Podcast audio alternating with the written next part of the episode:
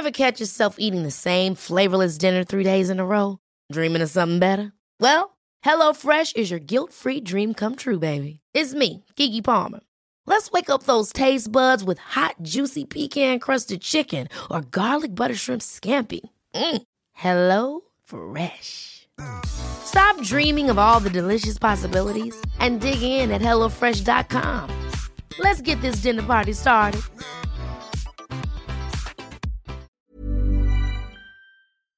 A quick listener note this podcast contains adult language and descriptions of violence.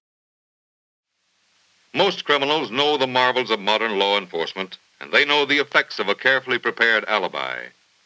But there's one way.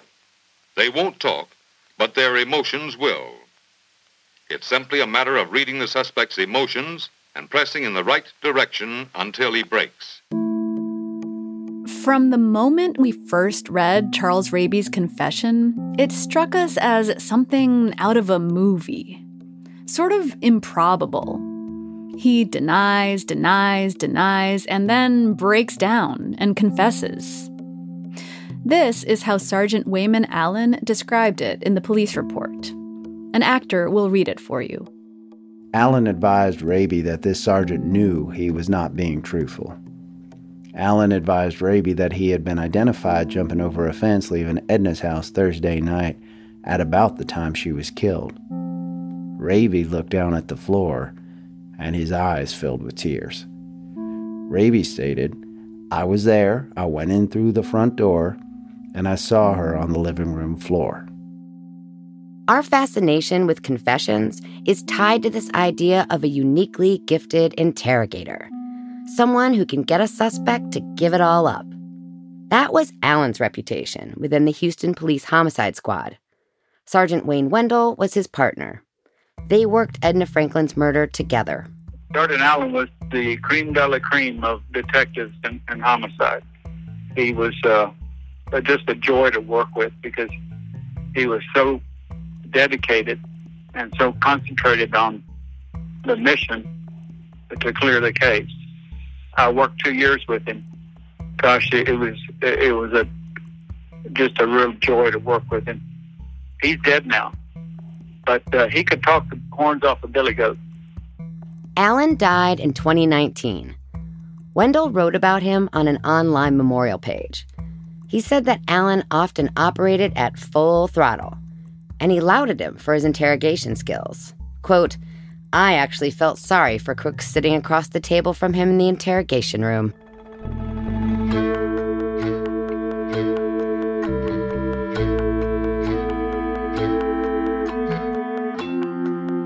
From The Intercept, I'm Liliana Segura. And I'm Jordan Smith. Welcome back to Murderville, Texas. Episode 4 Confessions.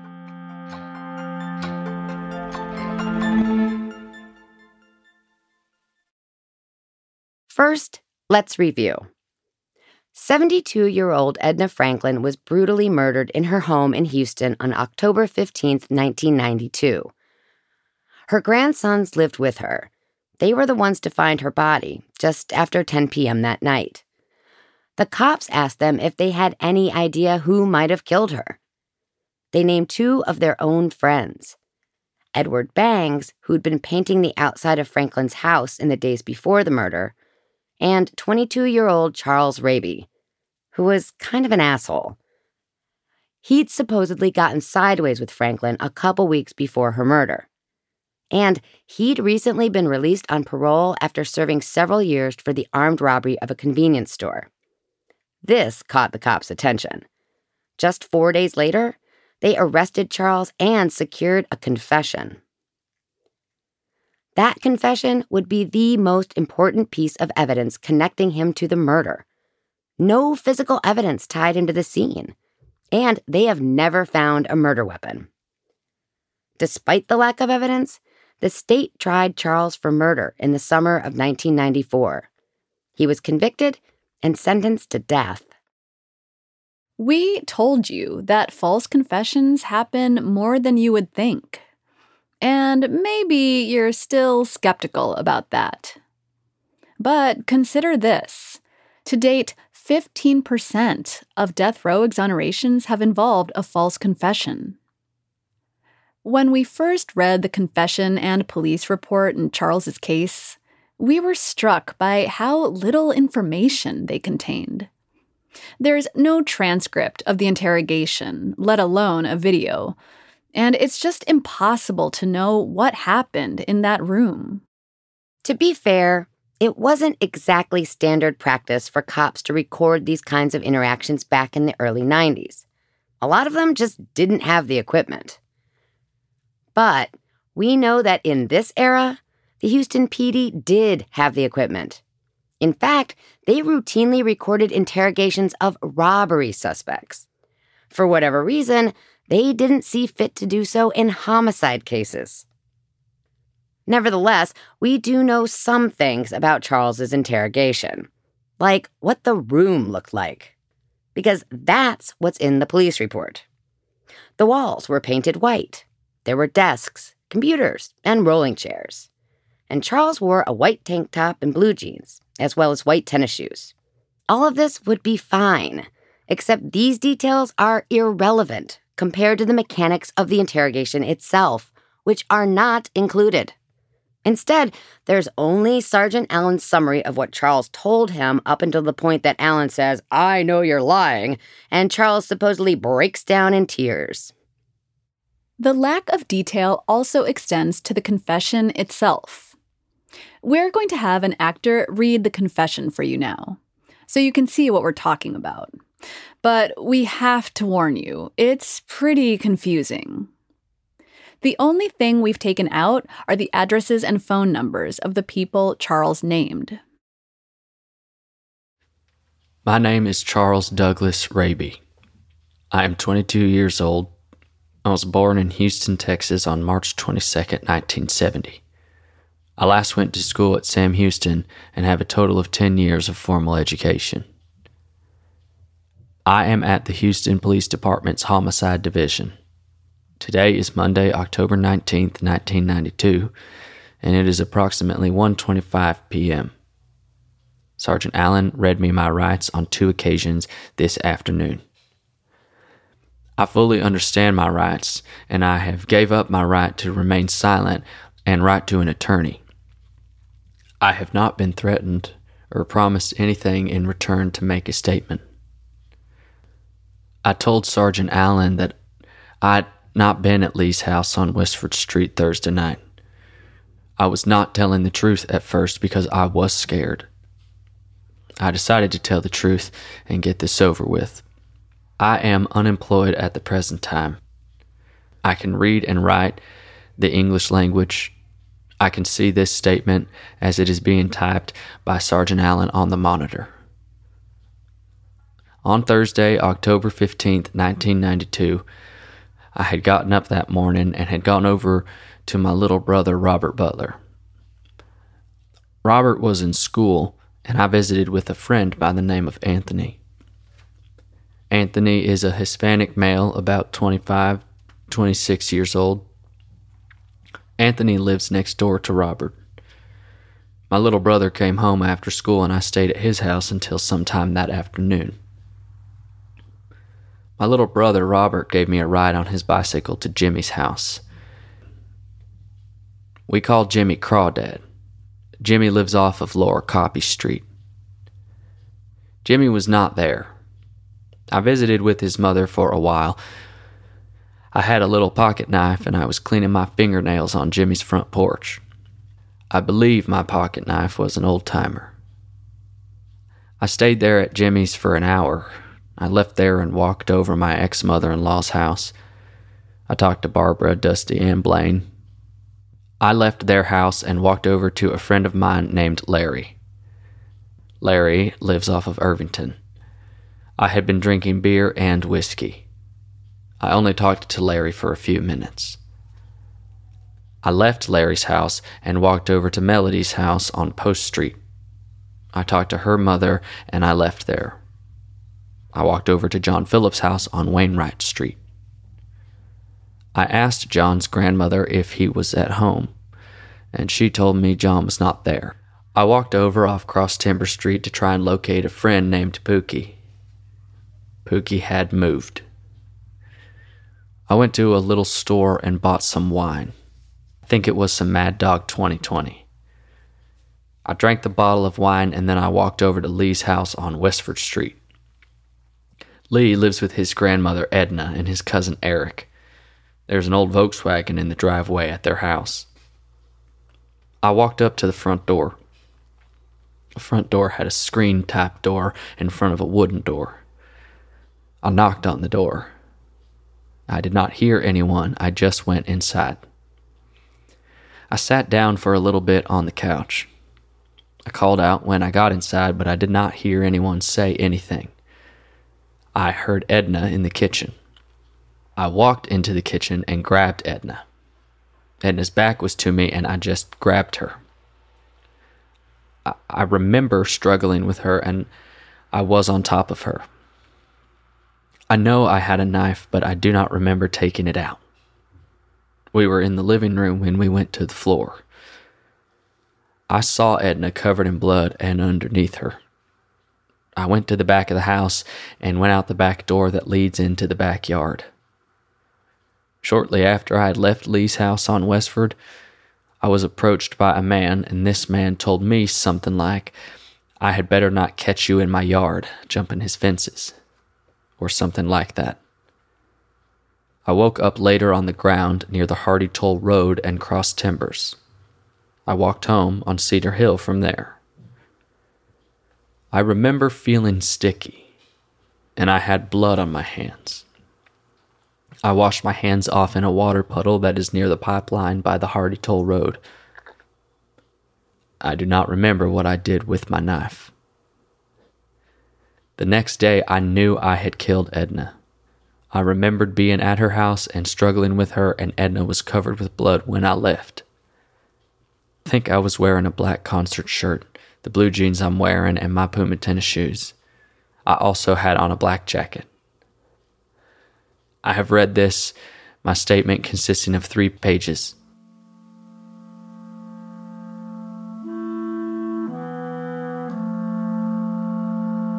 We've both written a bunch of stories over the years about false confessions. And for us, this whole narrative raises red flags. There's a lot of irrelevant detail, walking here and there and back again. But when it gets to the crime, there's very little detail. There's also some weird language that echoes verbatim what's in the police report. For example, investigators referred to Franklin as Edna, and in the confession, this is also how they said Charles referred to her.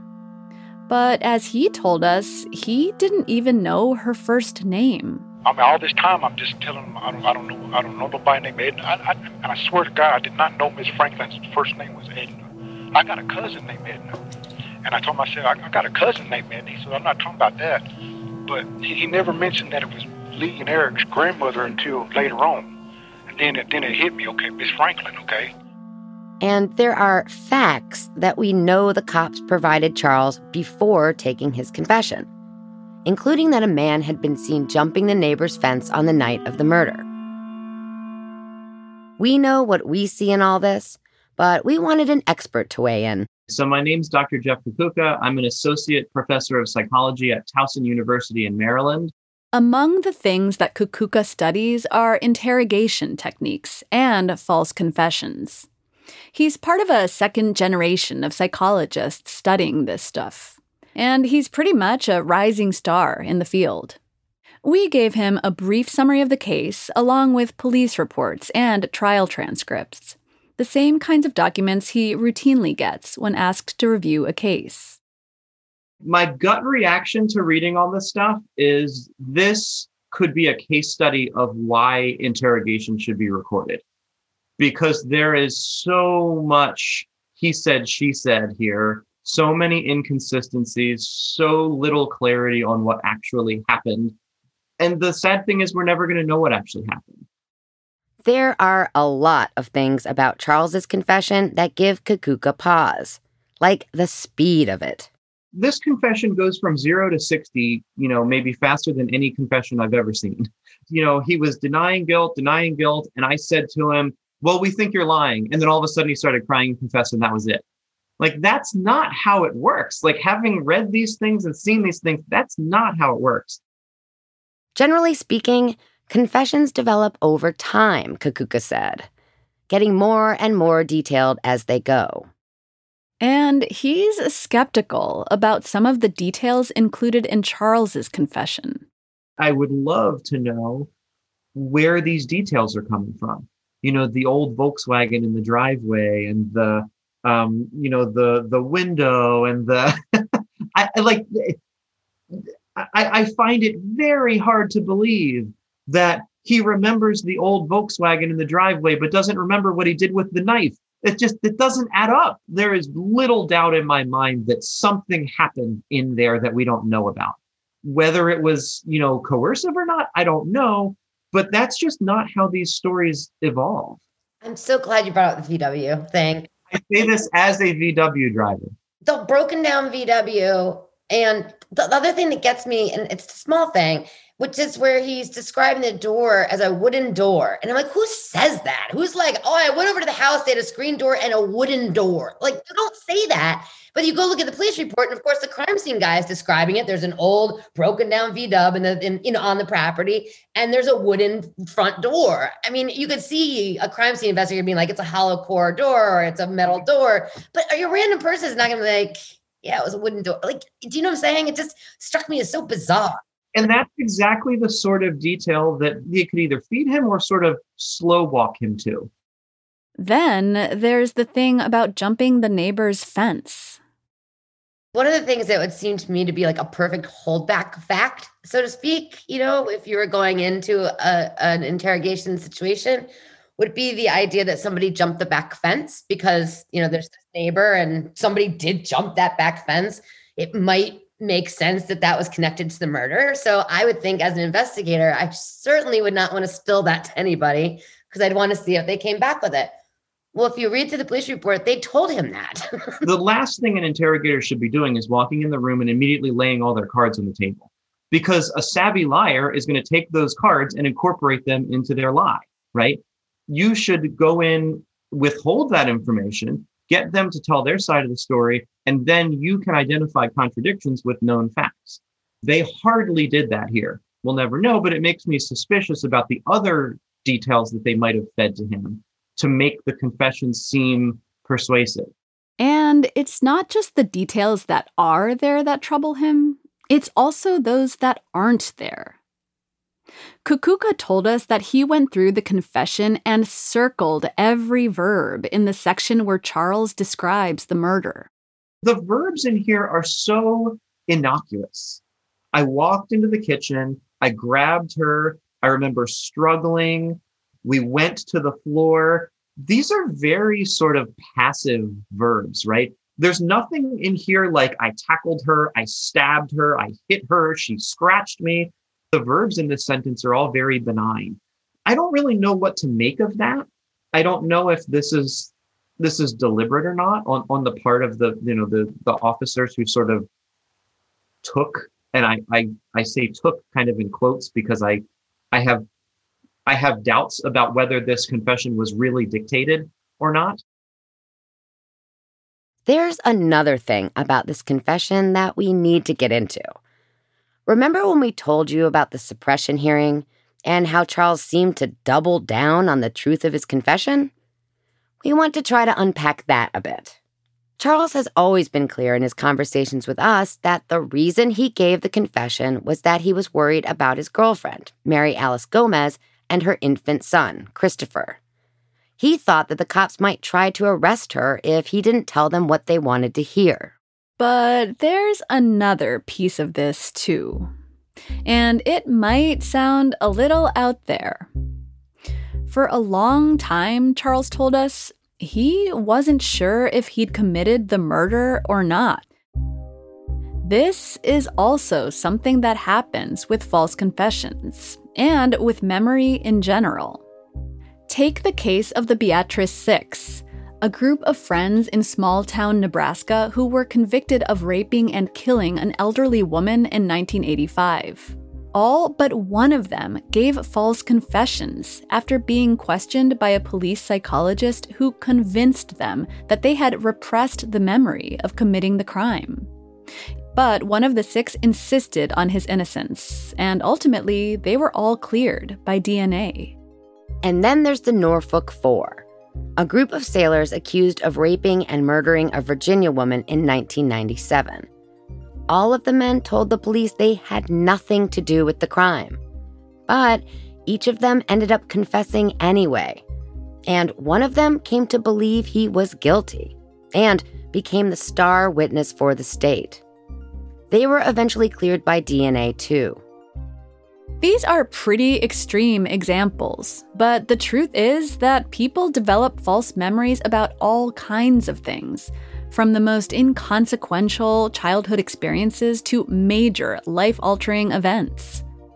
It feels counterintuitive, but we've all experienced some version of this.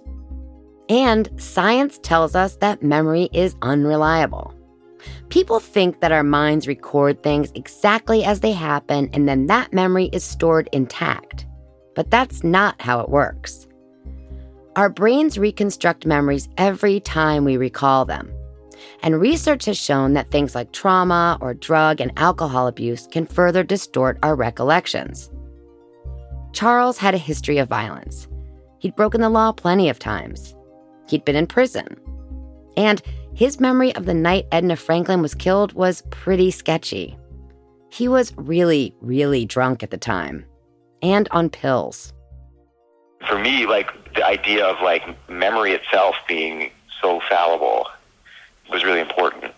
This is Mike Giglio. He's a journalist who used to write for the Houston Press. I know that in every interview I've ever done since as a journalist, that has like informed, you know, even the way I like approach stories. It's like it was so for me enlightening just to realize how memories can change and people can think that they're telling the truth and, and, and really actually have kind of composite picture of what happened based on all these kind of, you know, questionable, you know, ways that they built their memory. He wrote a bunch of stories about Charles's case, not at the trial stage, but years after he was convicted, including one from 2010 that was all about the confession and the questions swirling around it. And so it's not that he'd confess, right? It's like that he, he stuck to the confession. It'd be much simpler if he confessed in the interrogation room and then like right away or, or at trial had gone back on it, but he basically, you know, he admitted it twice. Giglio went to visit Charles on death row. I was really struck that he was still wrestling with his own perception of himself. Like, there's a quote in the piece, like, did I do it? Could I do it? He wasn't even 100% sure, but, like, I thought what was really honest was, like, him questioning himself. The fact that he, he wasn't saying, I didn't do it. He was saying, I just don't think I could have. I've really mulled this. I do know I'm crazy, but killing crazy? Charles told Giglio for the 2010 piece. He said Sergeant Allen, quote, planted the seed. Did I do that? A long time I was walking around with that guilt. Did I do it? When we met Charles, he was no longer questioning whether he had killed Franklin. He is adamant that he didn't but it's not entirely clear when or how he turned that corner. The one thing he comes back to time and again is that he said what he said to protect Mary Alice. What do you remember, I suppose, about about this confession and, and, and sort of how you came to think about it, you know, when you realized that you had confessed to this and, and sort of I guess it's a little unclear to me, like how you came to realize how, how this all oh, began to sink in. About, like when I realized that I actually messed up mm-hmm. was when I was getting loaded into the van, getting taken to the courthouse. That's when I realized I actually messed up because all these cops, they're saying that's that's him right there, that's him right there. They're like everywhere I go, they say that's him, the granny killer. You know, that's what the one cop called me, a granny killer. You know, and that and that's when I started getting, you know, like more frustrated and angry. Started let's start just hating everything and everyone at that that point, right? You know. Yeah, that's that's when it really dawned on me that I really fucked up. You know. He said that it was while he was in jail awaiting trial that the gravity of his confession started to sink in.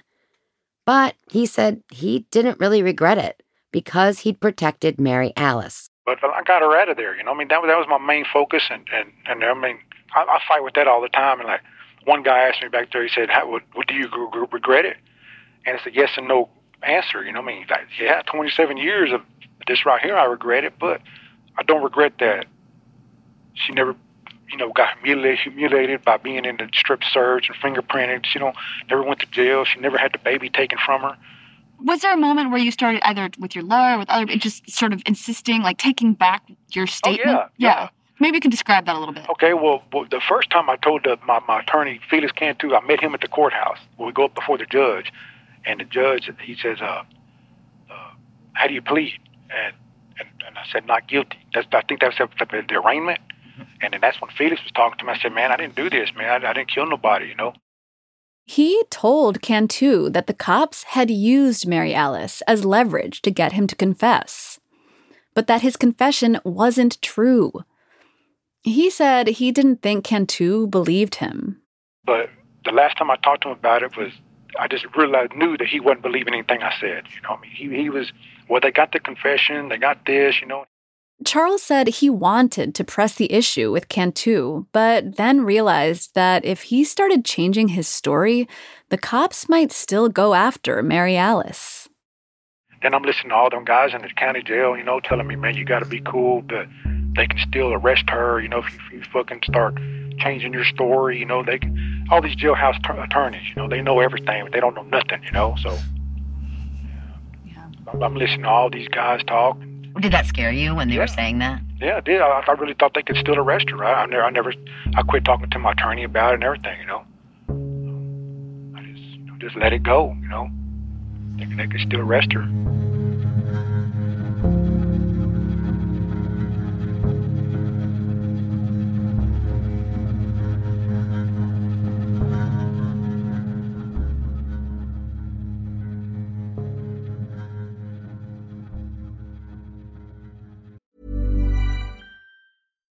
If you're looking for plump lips that last, you need to know about Juvederm lip fillers. With Juvederm Volbella XC and Juvederm Ultra XC, your lip look, whether it's subtle or bold, can last up to one full year with optimal treatment and no additional maintenance. Find a licensed specialist and see if it's right for you at Juvederm.com today. That's J U V E D E R M.com. Add fullness to lips in adults over 21 with Juvederm Volbella XC or Juvederm Ultra XC. Do not use if you have severe allergies or a history of severe allergic reactions, or if you're allergic to lidocaine or the proteins used in Juvederm. Tell your doctor if you have a history of scarring or taking medicines that decrease the body's immune response or that can prolong bleeding. Common side effects include injection site redness, swelling, pain, tenderness, firmness, lumps, bumps, bruising, discoloration, or itching. As with all fillers, there's a rare risk of unintentional injection into a blood vessel, which can cause vision abnormalities, blindness, stroke, temporary scabs, or scarring. For full important safety information, visit juvederm.com. Hold up. What was that? Boring. No flavor. That was as bad as those leftovers you ate all week. Keke Palmer here, and it's time to say hello to something fresh and guilt-free. Hello Fresh. Jazz up dinner with pecan-crusted chicken or garlic butter shrimp scampi. Now that's music to my mouth. Hello Fresh. Let's get this dinner party started. Discover all the delicious possibilities at HelloFresh.com.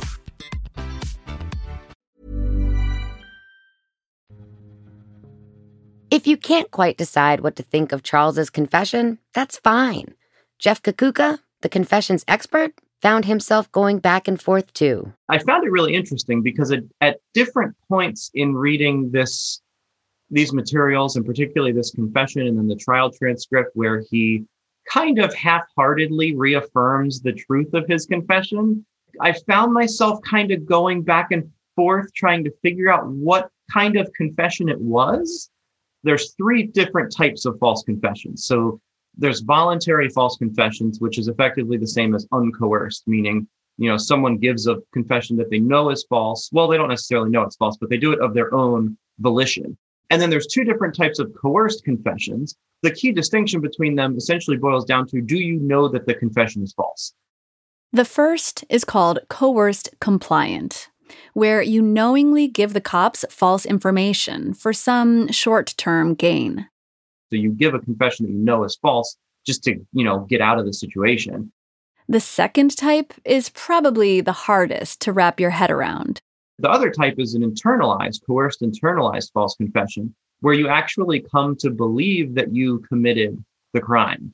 The more and more I read it, I'm inclined to think that this is, in fact, an internalized confession, that he does, he, he at least did at the time, even if he doesn't now, he did believe that he had actually done it or that it was, you know, at least very plausible that he had done it. But there are striking inconsistencies between the content of the confession and the known sort of facts of the case. It's difficult, if not impossible, to know the relative incidence of the three different types of false confessions, but anecdotally, internalized seem to be the most rare, which is not surprising. But we've known for 30 years that people can form false memories of things that didn't happen, even if those things are really vivid autobiographical events that have very real consequences. Not only is memory unreliable on its own, there are factors that increase the risk of corrupting a person's memory. You have the effects of social pressure and, you know, the setting, the environment of the interrogation room and the authority of the interrogating detective. Those are meaningful social pressures that can sort of foment the creation of false memories very quickly, as we see in a case like this especially not even to mention when there's drugs and alcohol involved, right? Probably doesn't come as a surprise to anybody that drugs and alcohol impair memory. You kind of have the perfect storm here for an internalized false confession. We've told you about a couple of cases where this happened. And Kukucka gave us another example the case of Michael Crow. The prototypical example of an internalized false confession that I always think of is actually a, a case of a juvenile. His name was Michael Crow. Michael Crow was 14 years old when his little sister, who was 12, was murdered in their own house. Long story short, police decided there was no sign of forced entry, therefore, it must have been someone inside the house, therefore, it must have been her older brother. His interrogation actually was recorded, and you can watch excerpts from it on YouTube hypothetically. Could that have happened? No, not that I know of. Not that you know of. I, like I said, I would have to be completely unaware of it. Okay.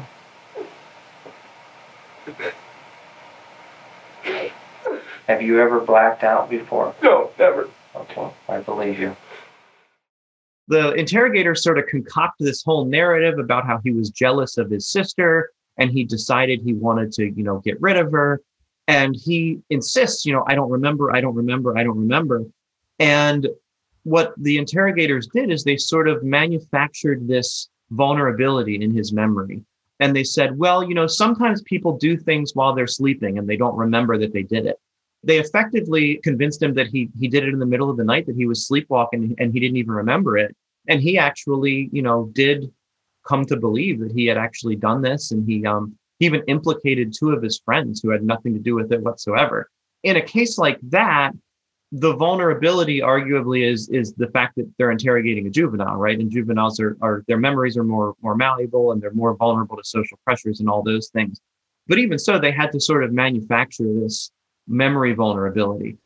In Charles's case, he said they wouldn't even have had to do that. The guy had been had drinking, doing drugs. I mean, he already sort of came into the interrogation room with this added vulnerability of, well, I'm not entirely sure what happened. So they very well could have exploited that to get him to agree to just about anything, probably at that point. And there's another difference between Charles Raby and Michael Crow. Thankfully, that he was never convicted. They found the real killer through DNA evidence before his trial.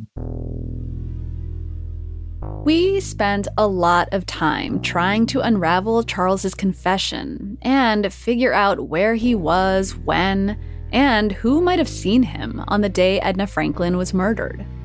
There are people who saw him earlier that day and testified at trial. Like the woman who said he sat on her porch cleaning his nails with a pocket knife. But there are also people who saw or talked to him that night after the murder had taken place who weren't called to testify, including Timothy. People call him Timmy. We met him at a noisy Starbucks. My name is Timothy James Ferrier. Um, yeah, I'm Charles, Charles's younger half brother. He saw Charles that night at the home their mom and grandmother shared in Northeast Houston. He was about 10 years old. I mean, I can remember him coming into the door. You know what I mean? I mean, I didn't see not a no blood whatsoever. It was just a sweat stain like he had been walking for miles, you know, from wherever he was at, you know. I, but I can't even remember what time it was. You know, my mother was at work, I believe, that night. I was, you know, I didn't want to go to bed. I was, you know, trying to stay up late, you know, trying not to go to school tomorrow probably. But, uh, yeah, uh, but, uh, and then he, yeah, I heard a knock on the door. You know, who is it? Who is it? It's Charles. It's me. You know, your brother. Oh, okay. Timmy described Charles's behavior that night as normal. He said he looked sweaty from walking, but there were no signs that he'd been in a fight or anything. At one point while they were talking, Charles called Mary Alice.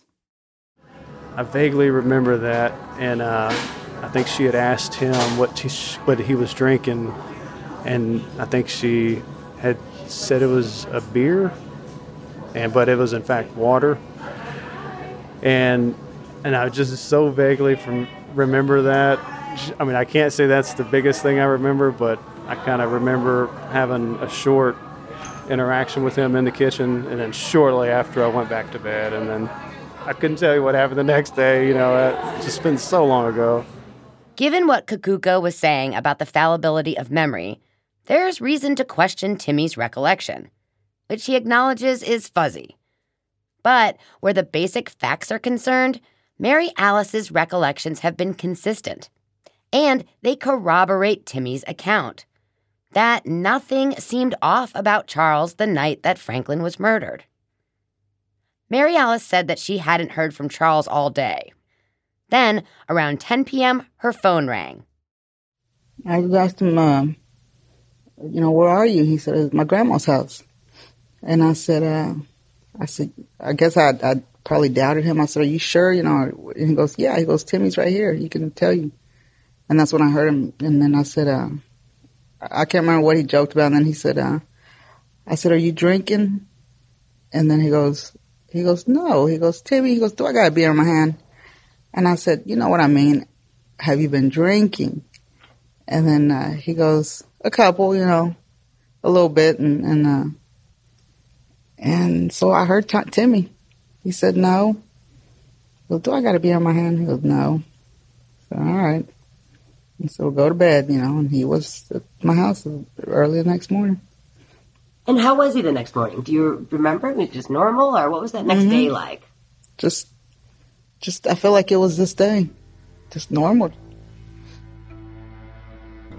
With the unreliability of the confession, the lack of physical evidence connecting Charles to the murder, and the lackluster representation he got at trial, there are plenty of reasons to question the case against Charles Raby. But there's an even bigger one. One that doesn't come to light until 2006, 14 years after the murder. DNA. An unknown male profile found in blood caked under the fingernails of Edna Franklin's left hand. It doesn't match Charles Raby or her grandsons, Eric Benge and Lee Rose. On the next episode of Murderville, Texas, DNA, the Houston Police Crime Lab, and what Charles's jury didn't know. This is a really uh, vicious attack. I mean, it's what we, we usually refer to as overkill. In other words, not somebody that just kills somebody, but they just really produce injuries upon injuries upon injuries in, intentionally. You would have to be incompetent as a scientist to believe that that was an inconclusive result. Um, the other possibility is that you were lying. It just seemed like they were bending over to affirm the death convictions. Murderville, Texas is a production of The Intercept and First Look Media. Andrea Jones is our story editor. Julia Scott is senior producer. Truk Wynn is our podcast fellow. Laura Flynn is supervising producer. Fact checking by Miri Jesuthasan. Special thanks to Jack D'Isidoro and Holly Demuth for additional production assistance. Voice acting in this episode by Dan Triandaflo and Jake McCready. Our show was mixed by Rick Kwan with original music by Zach Young. Legal review by David Bralow. Executive producers are Roger Hodge and Christy Gressman. For The Intercept, Betsy Reed is the editor in chief. I'm Liliana Segura. And I'm Jordan Smith. You can read show transcripts and see photos at theintercept.com slash murderville. You can also follow us on Twitter at Liliana Segura and at chronic underscore Jordan. If you'd like to support our work, go to theintercept.com slash donate. Your donation, no matter what the amount, makes a real difference. If you haven't already, please subscribe to the show. And please do leave us a rating or review. It helps people find us.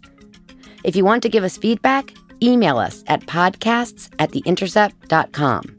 Thanks so much for listening.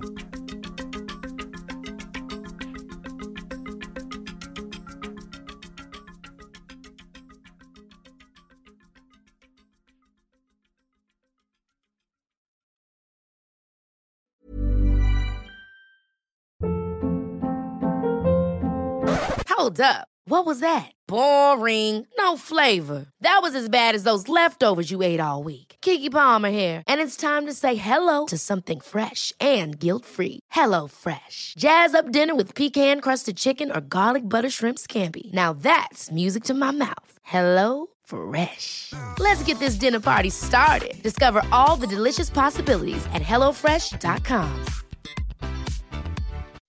When you make decisions for your company, you look for the no brainers. If you have a lot of mailing to do, stamps.com is the ultimate no brainer. Use the stamps.com mobile app to mail everything you need to keep your business running with up to 89% off USPS and UPS. Make the same no brainer decision as over 1 million other businesses with stamps.com. Use code PROGRAM for a special offer. That's stamps.com code PROGRAM.